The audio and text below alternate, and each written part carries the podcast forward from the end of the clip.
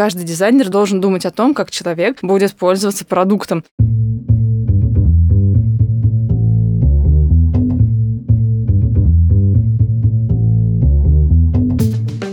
Всем привет! Я Ира Сергеева, и это подкаст-сериал «Как делать бренд-медиа с нуля». Мы в нем разбираемся, что такое бренд-медиа, зачем они нужны компаниям, или они вовсе никому не нужны. Э, как мы тут поболтали, редакторов хороших нету, все довольно сложно, где их искать непонятно. Но, короче, в сегодняшнем выпуске мы говорим с Людой Сарычевой, редактором, с автором книг «Пиши, сокращай» и «Новые правила деловой переписки» и издателем «Дела Модуль Банк». Люда, привет! Привет! Пока я не забыла, супер важно сказать, что наш подкаст-сериал приходит при поддержке конференции Content Sense. Это супер круто крутая штука про контент и бизнес, поэтому приходите, пожалуйста, 20 марта в Технополис в Москве. Будем говорить о том, как с помощью контента и правильного сложения слов в предложение зарабатывать хорошие деньги для брендов и почему это очень важно сегодня, когда вокруг одна реклама и все автоматизировано да нельзя. Итак, Люда, как дела? Отлично. Мы сегодня с тобой болтаем о том, что, условно, даже если стало понятно, что вдруг бренду понадобилось бренд-медиа, например, mm-hmm. дальше идет речь о какой-то мифической команде редакторов, дивных каких-то людей, которые начинают резко из себя исторгать полезные действия, писать правильные, хорошие тексты, ясно излагать мысли и так далее. Мой первый, самый общий тебе вопрос, где сегодня найти хорошего редактора? На этот вопрос у меня очень, э, с одной стороны, короткий ответ, с другой стороны, очень длинный. Хорошего редактора надо растить самим. И найти редактора готового, который возьмет, запустит медиа, настроит все процессы, напишет все тексты, либо наберет команду, которая напишет все нужные статьи и составит контент-план, придумает стратегию, придумает, как э, распространять статьи и вовлекать читателей. Таких редакторов нет. Если они есть, то им надо платить по миллиону в месяц. Но, скорее всего, такого просто вообще невозможно будет найти. Как вырастить своего редактора, если, ну, например, человек сам не редактор? Внутри бренда ведь сейчас очевидная проблема в том, что у тебя есть команда маркетологов, например, которые, пусть они даже прекрасно относятся к процессам контент-маркетинга и готовы заниматься и вкладывать свои силы, деньги, время в построение бренд-медиа, например, где взять экспертизу, чтобы понять, что да, нам нужен редактор вот такого профиля? Что вообще составляет хорошего редактора? Я думаю, что это не значит, что нужно брать там, любого рандомного специалиста в компании и делать из него редактора. Я думаю, что надо взять какого-то копирайтера, у которого уже есть ценности близкие к компании, которые, в принципе, про те же смыслы, что компания. То есть, если компания, не знаю, нравится условно какой-нибудь нейромаркетинг, то, ну, вряд ли нужно искать редактора среди студентов школы редакторов. Ну, и если компания там запишет пиши, сокращай, уважение, честность и все то, что я рассказываю. Можно взять какого-то начинающего редактора, скорее будет кто-то такой без сильных амбиций, с заниженной самооценкой, но тот, кто очень исполнительный, хочет развиваться, хочет расти, готов там читать, изучать материалы, ходить на курсы, брать на себя много работы поначалу, а потом придумать, как эту работу систематизировать, делегировать и там постепенно за год-два это станет уже такой хороший, крепкий специалист. Сегодня, если посмотреть даже на то количество вакансий, которые в себя так или иначе включают слово «редактор», угу. можно найти феерическое количество каких-то странных штук, типа UX-редактор, продуктовый писатель, коммерческий угу. писатель и так далее, и так далее. И там везде, в общем, довольно разный сет компетенций требуется от людей. Угу потому что они должны хорошо ориентироваться не только в редактуре, очевидно, да, но и в каких-то смежных областях. Что тебе встречалось из э, такого самого странного, наверное, да, и неочевидного, что требуют сегодня mm-hmm. от редакторов? И что ты думаешь вообще сегодня нужно требовать от редакторов? Это просто люди, которые хорошо обращаются с текстом, или это что-то больше? Странное, ну как раз мне кажется очень странным, это UX-редактор. Мне также это кажется странным, как UX-дизайнер, потому что... Сейчас если... целая индустрия напряглась, подожди. Да, я знаю. То есть мне кажется, это штука, которую подписывают, чтобы больше зарабатывать денег, а на самом деле, если ты дизайнер, то ты и должен продумывать, думать о пользовательском опыте. То есть странно, если это как как-то нужно отдельно выделять. То есть каждый дизайнер должен думать о том, как человек будет пользоваться продуктом. И поэтому мне каждый раз вот эта переписка странная. А что делать UX-редактор, я, честно говоря, не понимаю просто вообще, чем это отличается от обычного редактора. Первое, что нужно требовать от редактора, это умение разбираться в задаче, находить, ну, работать со смыслами, находить какие-то противоречия. То есть, если клиент приходит с запросом, давайте перепишем все тексты к товарам в интернет-магазине, можно взяться и переписать все тексты к товарам в интернет-магазине, но окажется, что там на сайте конверсия 0,01%, и тогда оказывается, что проблема не в описании товаров. И это должен как раз разбирать редактор, как ни странно. Он должен в это вникать и понимать, что нет, ребят, здесь проблема не в тексте, давайте пригласить вот такого вот специалиста, вам будет полезнее. А когда вы это наладите, э, приду я и там могу переписать все. Но для начала вам нужно вот эти вещи отработать. Вот, то есть это должен быть какой-то человек очень принципиальный, который не берется делать работу, которую он понимает, что она будет бесполезна и там просто траты денег. Вот. И человек, который умеет вот выявлять вот эти сложности в каких-то соседних э, областях, а не в том, э, с чем к нему пришел клиент. Как устроена редакционная работа в модуль банке? Как ты строишь там? Я всех. не знаю, как устроена редакционная работа в модуль банке, потому что дело это давно, ну, уже там три года такое прям отдельное подразделение. Ага. Мы очень мало соприкасаемся с банком, но только когда надо написать какие-то статьи о продуктах банка или надо заниматься через наши статьи привлечением клиентов, вот мы, мы конечно, взаимодействуем. Вот, у меня редакция обособлена, у меня обособленная еще отдел разработки, дизайн, дизайна и маркетинг. То есть у нас прям такое отдельное государство наше, которое примыкает к Модульбанку. У нас редакция состоит из семи человек. Это я, это редактор по SMM, три пишущих редактора, один редактор, который занимается пиаром статей, и один продюсер, который нам ищет экспертов, помогает актуализировать статьи, которые устарели, отвечает на письма, то есть занимается вот всякими такими делами, для которых нужен, кажется, отдельный прям скилл даже. С точки зрения самого дела, ты говоришь угу. интересно, да, довольно, что это обособленное государство. Угу. Оно обособлено совсем, или вы как-то соприкасаетесь с продуктовой частью банка? И в чем там суть? Это перформит банку каким-то образом? То есть там есть э, история про переходы с э, медиа, условно, в продукт? Или это просто угу. отдельная медийная какая-то штука, которая позволяет, например, держаться, там, не знаю, с точки зрения brand awareness какого-то? Этот проект начинался больше как такая имиджевая история, когда мы не планировали, что это будет как-то помогать продавать продукт банка, то есть мы хотели создавать банку репутацию. Сейчас это, ну, там, последний год, это переходит как раз в то, чтобы помогать банку привлекать клиентов. Работа над репутацией банка, имиджевая история осталась. Вот, про привлечение клиентов сейчас мы это развиваем, и там есть история, мы считали статистику, и даже до того, как мы начинали заниматься всем привлечением, раскачивать через дело, есть хороший процесс процент людей, которые соприкасались с делом до того, как угу. открыли счет в банке. Это не обязательно, что они сначала пришли на дело, потом открыли счет. Там могла быть другая история, что они зашли на сайт, потом перешли на дело, потом опять на сайт открыли счет. Вот, но тем не менее там, ну, хорошие цифры, которые мы даже не ожидали, потому что специально над этим никто не работал, поскольку у них есть потенциал, мы сейчас это прорабатываем, мы с, с банком подбираем статьи, придумываем придумываем, как их лучше продвинуть. Мы какие-то старые статьи их обновляем, чтобы банк мог их продвигать.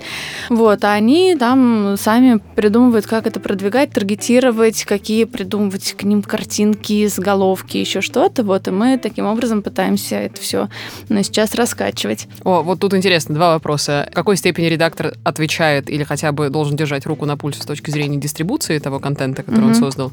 А второй вопрос. Картиночки, инфографика и так далее. Этим же можно испортить хороший текст или невозможно? И где здесь роль редактора? Этим можно испортить хороший текст. А первый вопрос какой? Дистрибуция. Дистрибуция. Смотри, у нас это устроено так, что поскольку мы такое обособленное подразделение, мы сами отвечаем за дистрибуцию, за то, чтобы о нас узнавал как можно больше людей. И у нас есть разные каналы. Это Телеграм, соцсети, Яндекс.Дзен и Инстаграм, и письма еще. Ну, то есть мы прям этим этим занимаемся, у нас там, есть специальная концепция, как это все делать.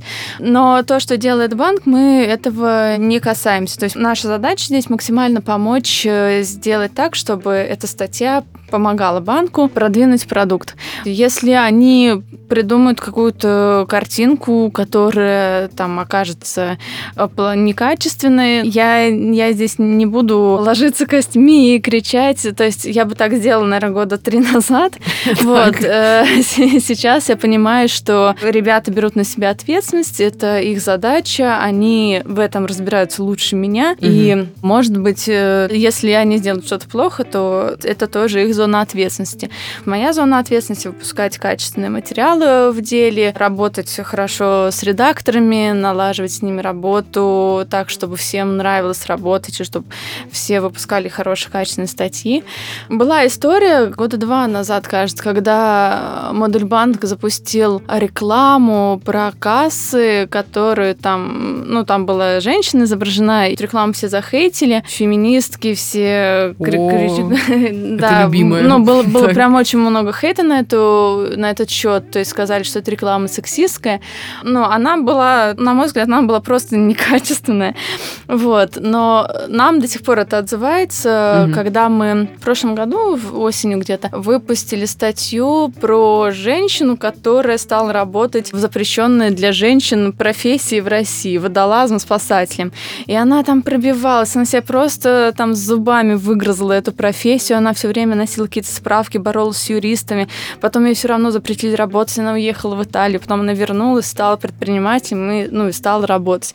То есть это прям очень жизнеутверждающая история про сильную женщину, которая выгрызла себе свое счастье. И мы написали фем-сообществом, что смотрите, вот у нас такая статья, может быть, вы расшарите. И нам сказали, вы когда-то выпустили рекламу сексистскую, мы с вами не будем работать. То есть я как бы понимаю, что то, что сделают ребята из банка, может повлиять влиять на нас, но это какая-то история там о, о спасении, я не хочу в это там влезать. Будут последствия, я придумаю, как с ними разобраться. Влезать на чужую территорию, я могу что-то подсказать, но прям вот лезть и говорить, нет, не делайте так, ни за что, и вы что, вы тут все сломаете, я сейчас уже так не делаю. О, вывод один, что всякие опасные шутки про женщин обладают крайне длинным хвостом, не правда да, ли? но при том, что Модуль Банк э, год назад примерно выпустил очень крутую рекламу про женщину-предпринимательницу, прям все, даже фем-сообщества, те же самые ее уже хвалили, угу. но вот та старая все равно осталась в памяти, получается. Да, а осадочек остался остался. Да, да, да. Слушай, я не могу не спросить, у нас с тобой уже четвертый эпизод в каждом из эпизодов можно просто играть в булшит бинго и вычеркивать упоминание ТЖ. Каково делать э, медиа, так или иначе связанные с финансами, и тем более медиа для банка, когда на рынке есть вот этот э, мамонт, который все под себя немножко подмел? Ну, мне было какое-то время некомфортно, я очень много, я все время следила за ТЖ, смотрела, что они делают. Что там сегодня, да? Э, да, что там происходит, что они... А, господи, они выпустили новый формат, ненавижу их, сволочи, я тоже хочу... Ну, сейчас мы передаем привет Максиму Ляхову, доброе утро. Да, прям следила. Я расстроилась, когда они запустили какое-то там направление о бизнесе, потому что думаю, ну блин, ну бизнес должен быть наш, мы о бизнесе пишем. Потом ты же стало так много, и мне казалось, что просто если я закрою дома все двери и окна, то ТЖ постучится мне в форточку и все равно влезет. И я отписалась от, от них просто вообще везде. Я иногда захожу на сайт, потому что там нужна какая-нибудь там статья полезная, ага. которую там когда-то читала. Вот, иногда захожу просто посмотреть, что у них есть. Я общаюсь с редакторами, которые там работают. Мне не очень нравится, как они пишут про бизнес. У нас это одно направление, на котором мы сфокусировали все свои силы. Естественно, мы о бизнесе пишем гораздо-гораздо лучше. Ну, это не, не только чем ТЖ. Но ТЖ я восхищаюсь тем, как это сделано. Я очень восхищаюсь работой Саши Рая. И это очень страшная, тяжелая потеря я не могу до сих пор в нее поверить. То есть я понимаю, что сделать такое медиа с такими охватами, с таким процессом выстроенным, это была просто какая-то титаническая работа. Я пока на такое не способна, и я знаю, что есть куда стремиться в этом плане.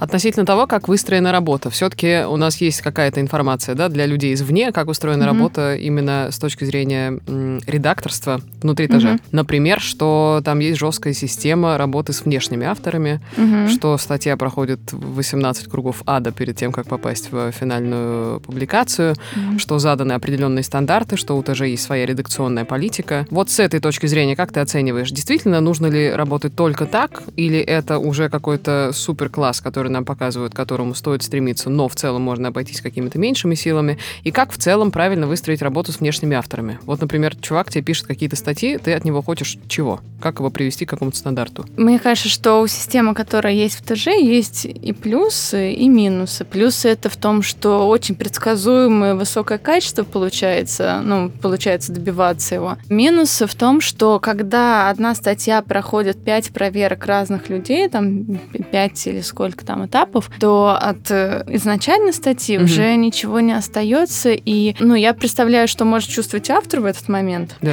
Вот, то есть, естественно, читателю плевать, что чувствует автор за то, что его статья О. изменилась. Мы пробовали тоже работать с внештатными редакторами. Это было очень тяжело, чтобы выстроить этот процесс, нужна система проверки, нужны инструкции подо все. Мне кажется, что вот в этой системе, когда много проверок, пропадает какая-то творческая часть, что ты даже, ну, есть строгие стандартные инструкции, mm-hmm. ты не можешь новые ходы придумать, смело работать с материалом, потому что, во-первых, это не твой материал, а во-вторых, есть очень четкие инструкции. Сейчас мы с внешними авторами не работаем, только там какие-то избранные люди, которых я хорошо знаю, которые нам когда-то писали, и они писали хорошо, иногда нам пишут. Я тоже знаю, что ну, не, не так много потрачу сил на работу с ними.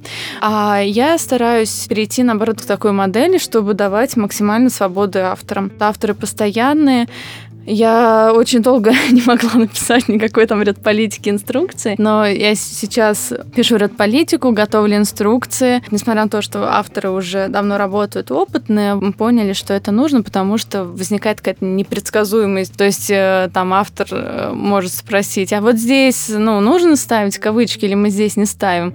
И я отвечаю, и есть ощущение, что я это только что на ходу придумала ответ, хотя у меня там ну, давно mm-hmm. есть какое-то понимание. Это чтобы всем было ну, проще предсказать предсказуемо работать, я составляю сейчас инструкцию на, на четвертый год работы. Вот оно началось. И я, наоборот, э, сейчас стараюсь идти к тому, чтобы не проверять авторов, потому что они уже опытные, это крутые авторы, которые могут сами решать, как подавать статью, могут сами отвечать за качество. То есть я хочу прийти к той модели, что я, мы разбираем статью уже после выхода, чем до выхода. Вот есть какие-то очень важные репутационные статьи, которые хочется отработать просто по полной, а, их я буду проверять. Какие-то статьи, которые э, нам не, не так сильно важны, э, я стараюсь там проверять как можно меньше. Одна проверка этого уже достаточно. Дальше там части статей я вообще откажусь от проверок, и авторы будут писать сами. Мы говорили о том, что есть роль издателя, есть роль главреда, условно, который управляет как mm-hmm. раз э, редакционной командой. Есть, собственно, редакция редактора. Где здесь и в какой степени должен должен влиять человек, владелец бизнеса, который условно заказывает всю эту свистопляску? Сколько можно терпеть правочек? Сколько можно терпеть, я не знаю, каких-то заказных условно материалов, когда, я не знаю, тебя могут попросить написать пять статей о каком-нибудь продукте, а ты считаешь, что сейчас, в данном моменте времени, это вообще не важно, надо делать другое? К счастью, я с таким никогда не работала. И все три года, что существует дело модуль банка, я работала с Яковом Новиковым, бывший совладелец модуль банка, просто полное доверие, никогда никакие статьи не проверял. Более того, он говорит, да на кой мне это нужно? Нет, нет, я не хочу ничего проверять. То есть мы всегда делали то, что хотели. Было там пару случаев за три года, когда мы выпускали какую-то статью, а Яша говорила, что, Люд, ну что-то вот эта статья может, ну, банку не очень хорошо сказаться. Я говорю, ну и что делать? Он говорит, ну нет, снимать, конечно, не надо, ну, ну что теперь? И, и оставили. Ну То есть все равно там там было все на полном доверии, и это было очень комфортно.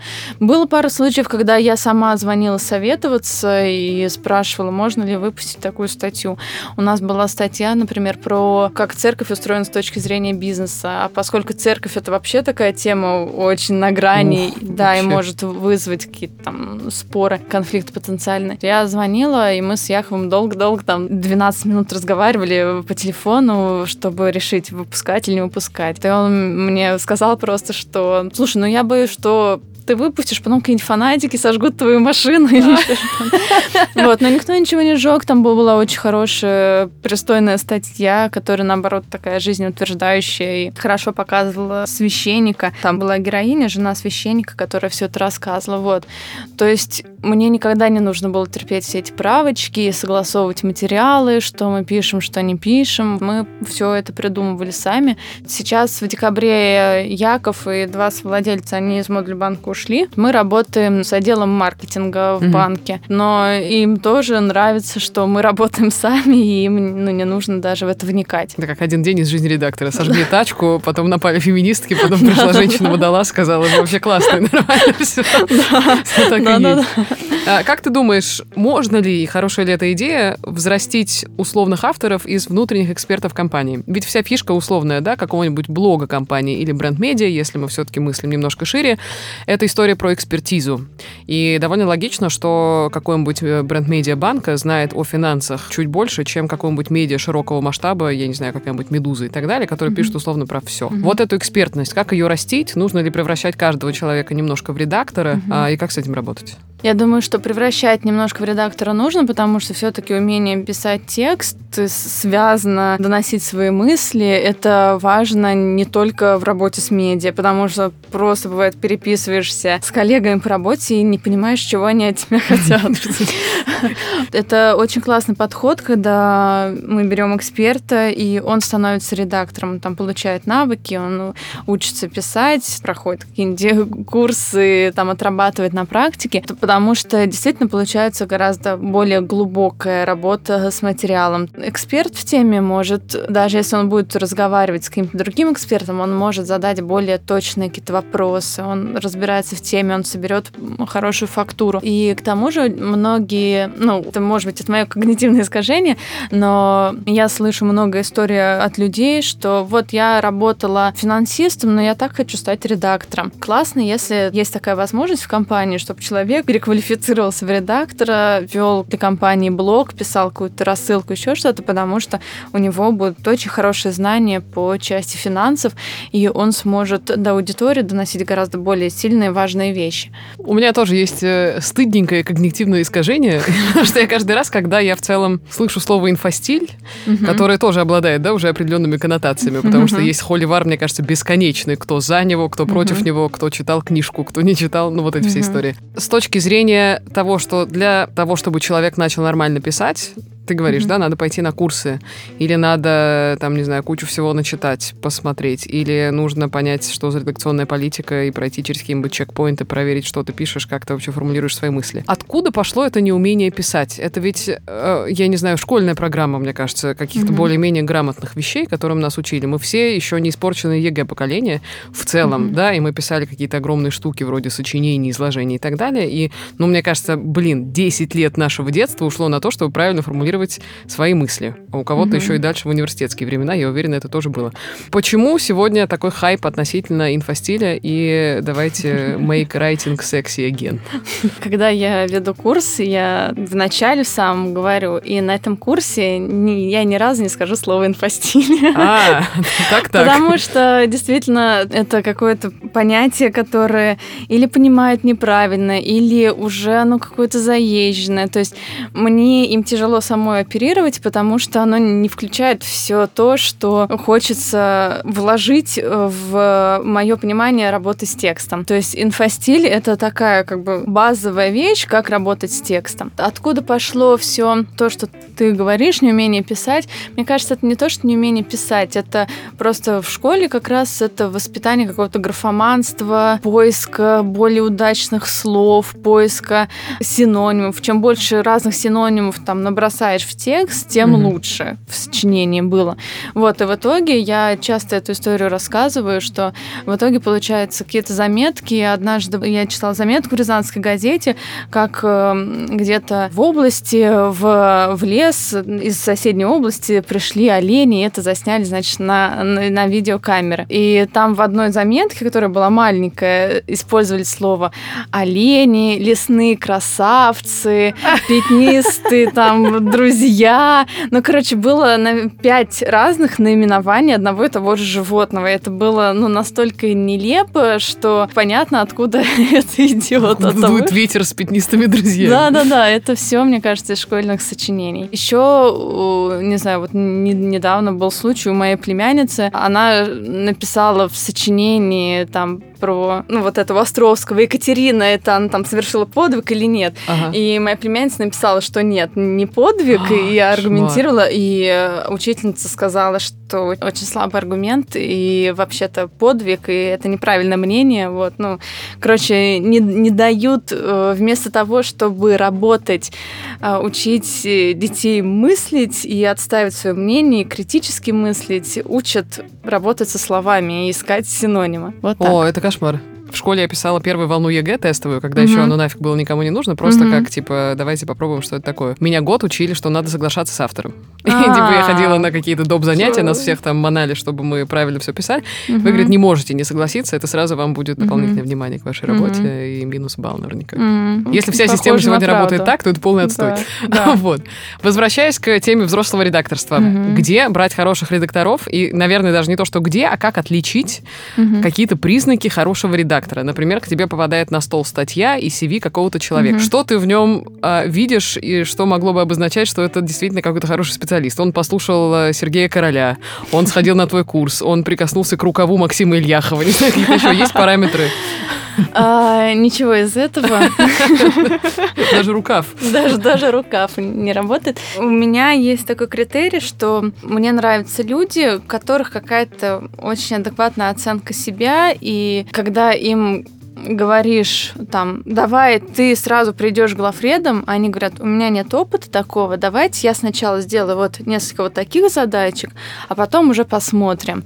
То есть люди, которые как бы осторожны, не ввязываются сразу в большой проект на там пять лет вперед, которые умеют делить работу на кусочки, пробовать, потому что новый клиент, новый специалист это всегда непредсказуемо. И обе стороны могут быть очень адекватными, супер просвещенными, при этом отношения могут не сложиться. Поэтому если человек говорит, я вот хочу попробовать там с какой-то маленькой задачки, то это показатель того, что он как бы понимает границы, риски и может э, какими-то мелкими этапами продвигаться. А еще я, ну это прям мой личный пунктик, это я, я очень люблю людей внимательных к деталям, потому что если человек э, в резюме своем редактор поставил неправильные кавычки, кавычки, тирешки, допустила печатки, то, наверное, это потом скажется на работе. Когда ты пишешь человеку там 10 вопросов, вот этот человек, он ответит там на 7, а остальные забудет. А человек внимательный к деталям, он прямо пройдется по каждому пункту и ничего не забудет. И мне вот это очень важно, потому что,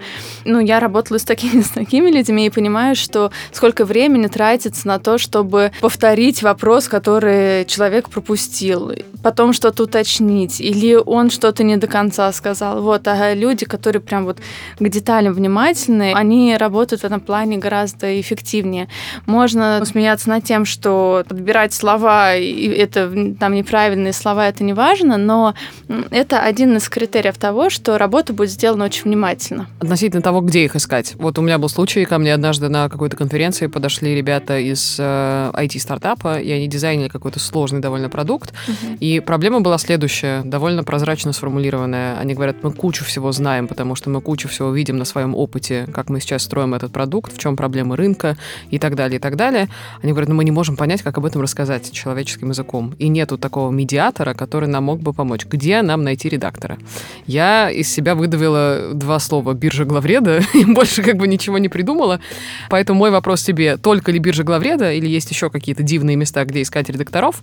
И как, например, на той же бирже, опять же, найти себе подходящего кандидата? Я тоже всегда всем советую биржу Глафрена, потому что я не знаю, где еще можно искать редакторов. Это прям правда проблема, потому что спрос есть на эту работу, а предложение очень скудное. Часто после того, как я предлагаю поискать редактора на бирже Глафреда, в половине случаев ко мне возвращаются и говорят, слушайте, что-то там все с биржи Глафреда все отказываются работать, или все очень загружены, или еще что-то. Где еще поискать?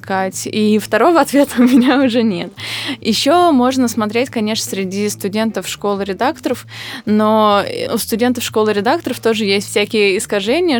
Ну, то есть это люди, которые выучили какие-то правила, и прям вот им очень досконально следует. Mm-hmm. И поэтому первое время с ними работать тяжело. И мне кажется, что вот классно, когда это студент школы редакторов, который выпустился год-два назад, уже где-то поработал, уже понял, что есть вот эти правила, а есть жизнь, с которой ты сталкиваешь да, да, эти да. правила, и ты там учишься их адаптировать смотреть, где что работает, смотреть потоки студент, студентов школы редакторов на два года раньше, может быть, вот такой путь. Вот, иногда ко мне приходят какие-нибудь тоже там крупные компании или мои знакомые, вот, и я ну, я узнаю, кто им нужен, с какими навыками должен человек обладать.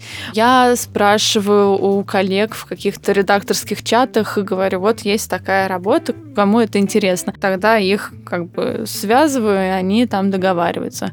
Но, честно говоря, не знаю, какая конверсия в сотрудничество. Окей, okay, то есть источника более-менее два, да, биржа главреда, редакторские чаты, ну, какая-нибудь закрытая более-менее история. Uh-huh. Нет ли в этом какой-то профессиональной деформации рынка, что ли, что у нас есть один понятный конвейер, который выпускает более-менее специалистов, да, одного формата, которые, как ты говоришь, выучили сет правил про инфостиль и дальше рубятся в нем вот сколько видят себя, и э, там, не знаю, какие-то более-менее люди, которые поработали немножко редакторами. Где кроются все остальные? Можно ли воспитать классного редактора из копирайтера? Можно ли взять студента-филолога? Можно ли переквалифицироваться? Что для этого надо сделать? Мне кажется, что очень много талантливых, классных людей. Просто они не ведут канал в Телеграме, у них нет блога, и, может быть, у них нет денег на школу редакторов. У меня в редакции почти никто не учился в школе редакторов, но это все супер классные, талантливые, вдумчивые люди, с которыми очень комфортно работать. Проблема в том, что действительно такие специалисты, они не считают себя еще специалистами. Они сидят где-нибудь там в глубинке, рынке, и о них никто не знает, и они там просто за какие-то маленькие деньги хорошо выполняют свою работу. И э, у меня был такой показательный момент, когда я искала, собирала SEO-редакцию для модуль банка. Мне там нужно было, ну, сколько-то, по-моему, человек 5, что ли. И мне пришло 20 отзывов, и все просто отличные. То есть я всех mm-hmm. была готова тут же взять просто себе, если бы у меня была сейчас работа. Вот, потому что, ну, и я потом разговаривала с с этими ребятами, и оказывалось, что как бы для них был SEO-редакция, для них был ну, более низкий порог входа, чем если бы они пришли сразу там редакторами в дело Модульбанка, работать там с Сарычевой. Потом из этой SEO-редакции двое, трое, трое перешли ко мне работать, и отлично мы работаем вместе. То есть действительно классные специалисты есть, которые просто стесняются, не считают себя классными, и никто их не знает. И как их находить? Если, если кто-то знает, как их находить, если кто-то найдет эту формулу, то я ее просто куплю даже, эту формулу за какие-то деньги, потому что действительно очень жаль, что такие люди, которые там вдумчивые, исполнительные очень, вот они там сидят где-то, и их невозможно найти и взять на работу. Ты смотришь в целом на то, что происходит на рынке. Все-таки есть какой-то овервью относительно того, как сегодня работает работают редактора, кому они нужны и так далее. Как ты думаешь, сейчас уже довольно благоприятная ситуация с точки зрения понимания, зачем нужен редактор, кому он нужен, как его нанять, э, какой у него функционал и так далее? Или в этом еще есть какой-то элемент такого большого просветительства, который нам предстоит сделать, и все чаще мы сталкиваемся с ситуацией, ну, я не знаю, с того, что я вижу, например, это чуваки из отдела маркетинга такие, блин, какой редактор вообще, с ума сошли, у нас сейчас э, младший помощник что-нибудь попишет быстренько, и потому что бюджетов нет, мы лучше рекламы запустим на эти деньги, сколько у нас отъест зарплат редактора. Мне хочется верить, что уже все понимают, зачем редактор, уже привыкли к этому слову редактор, не копирайтер, уже там ищут редакторов, а не копирайтеров. Но это тоже может быть такое искажение, потому что когда ты следишь за одними и теми же каналами, типа там норм работа, угу. вот, там, естественно, это все компании, которые крутятся в этой сфере. Если взять какую-то небольшую торговую компанию в Рязани или какой-нибудь там санаторий в Калуге и посмотреть на их сайт, то, очевидно, они не понимают, что такое редактор, зачем он нужен и почему вообще за то, чтобы написал текст на сайт человек, почему за это надо платить деньги. То есть мне кажется, что если сидишь ну, вот в этой тусовочке, то кажется, что да, там огромный спрос на эту работу, и можно хорошо зарабатывать. А потом отъезжаешь от Москвы на 100 километров. Да, потом отъезжаешь от Москвы или заходишь на какой-то региональный сайт и понимаешь, что нет, все не так. И, то есть просветительская работа все еще нужна. Давай короткий блиц парочка проектов, два-три, которые тебе нравятся с точки зрения работы с текстом, которые делают классные тексты, при этом являясь в целом бизнесом? Я бы не сказала, что прям вот проекты целиком классные. Бывает, что ну, мне нравятся какие-то отдельные материалы часто. На Village часто бывают какие-то классные, интересные материалы. Бывает э, ну, Дудя, я думаю, называть вообще э, там излишне, но я его всегда смотрю с точки зрения того тоже, как у него построены фильмы, его, как идет работа с материалом, и мне кажется, что если вы редактор, то надо обязательно по косточкам разбирать каждый фильм. Я не имею в виду интервью, мне не очень нравится интервью, но каждый фильм Дудя надо прямо mm-hmm. вот разбирать с точки зрения композиции и конфликты, ну вот всего, что с этим связано. Есть отдельные авторы, которые мне нравятся, как пишут на Фейсбуке. Естественно, я читаю Татьяну Толстую, но ее там все знают, да. да есть да. еще Игорь Субботин, тоже редактор, ну, я не помню, откуда он, но он очень тоже так классно, забавно пишет. Скорее, не какие-то прям проекты, на которые я могу сказать, вау, как это круто сделано, а какие-то, ну, отдельные материалы. О, слушай, а интересно, э, ты говоришь о нескольких каналах в целом, да? То есть mm-hmm. это не то, чтобы мы говорим о том, что редактор пишет какие-то какие-то тексты, mm-hmm. большие медиа и так далее. Хотя, ну, это история про Village, наверное. Но при этом, смотри, и YouTube, mm-hmm. и кого-то ты читаешь в Фейсбуке. Mm-hmm. Вот с точки зрения работы редактора современного, мы говорим только о производстве каких-то больших э, тяжеловесных э, фичероподобных текстов с классно выраженными идеями, или может быть история о том, что редактор может работать и с соцсетями, редактор может работать с Телеграмом, редактор может работать с чем-то еще. Ну, естественно, это просто вообще любой канал можно и в Дзене вести. Угу. У нас с Дзеном был интересный опыт, когда мы э, написали, у нас работает редактор Дуня, и она, ну, у нее классное очень чувство юмора, и она писала заметки в том же стиле, в котором написаны какие-то там самые популярные заметки на Дзене, но в конце писала какие-то штуки про налоги, что их надо платить. То есть там была какая-то... к чему. Да-да-да, там была какая-то история, что пришел домой налоговый инспектор, и, ну, этот лица женщины, который пришел инспектор, говорит, а я бегаю, пардон, в одних колготках. То есть, то есть это все вот таким языком было написано, это очень смешно читать, но там в конце про налоги и пользу, и вот все, о чем мы хотим говорить. То есть мне кажется, здесь как раз выбор площадки важен с точки зрения, где тебе самому комфортно писать. Я пишу в Телеграме, потому что я не очень люблю работать с комментариями. То есть я знаю, что на них надо отвечать, как-то реагировать. Вот, у меня в Телеграме канал без комментариев, и мне вполне комфортно в этом монологе. А кому-то, наоборот, антиважно очень комментарии, чтобы потом еще подискутировать, пообщаться. Вот, то есть мне кажется, здесь важно найти именно свой формат, а площадок, ну, сейчас просто такое разнообразие, что, мне кажется, любой человек под себя сможет найти площадку. И напоследочек, три самые важные компетенции у современного редактора. Как ты думаешь? Умение разбираться в задаче, умение грамотно формулировать мысль и ее доносить, и умение резонировать с читателем, делать так, чтобы читателю было интересно взаимодействовать с этой компанией, от лица которой он пишет. Ребята, уважайте читателя. Это однозначно. Да-да-да, так нам советует Люда Сарачева. Спасибо тебе огромное. Редактор, издатель дела «Модуль Банк» и соавтор «Пиши, сокращай» и новые правила деловой переписки. Спасибо. Спасибо большое. Это был подкаст-сериал «Как сделать бренд-медиа с нуля». И спешу вам напомнить, пока вы нас еще слушаете, что этот подкаст при поддержке конференции Content Sense. Она пройдет 20 марта, друзья. Если вы хотите увидеть всех дивных людей, с которыми мы здесь поговорили, то 20 марта вы должны быть в Технополисе в Москве, потому что там будет супер интересно про бренды, про контент, про маркетинг и про весь этот конгломерат интересных вещей вместе. Всем пока.